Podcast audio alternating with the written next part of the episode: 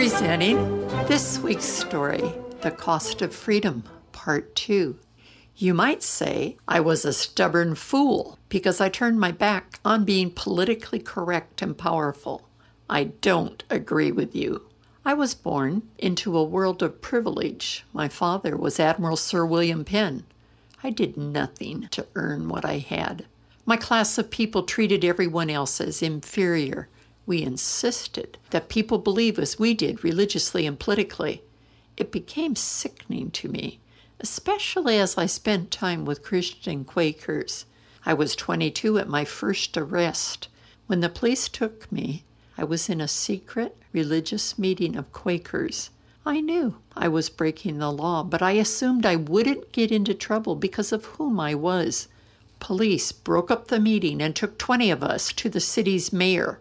He was shocked when he saw me and apologized. He ordered my immediate release. I explained, Yes, I am a man of wealth and my father is Sir William Penn, but I am a Quaker as are my friends. I wish to legally represent my friends as I have legal training. The mayor ordered me into prison. Since then, I have been in prison four more times. The last time I was 46 years old. After my first time in jail, my father told me, I do not want to see you again. You will not be in my will or inherit the family estate. My privileges and responsibilities as a nobleman were gone, but I could use my education and contacts to help Quakers. Their lives were difficult as the English government was making cruel laws against them.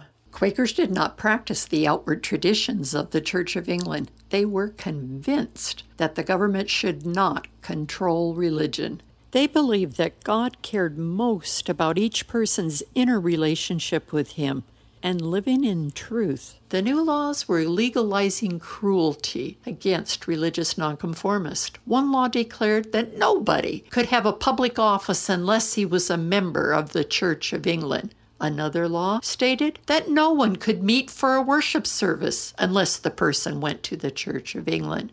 It was illegal to have anything to do with Quakers they were to be outcast. Penalties included imprisonment, endless fines, being sent to the West Indies and sold as a slave, beatings, and death. One time, the heads of 12 Puritans were put on poles around the city of London.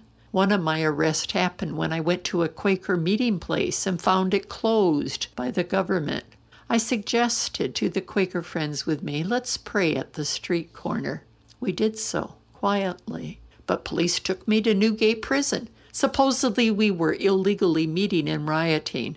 I argued with the court recorder because he would not state what law we were offending. Four times.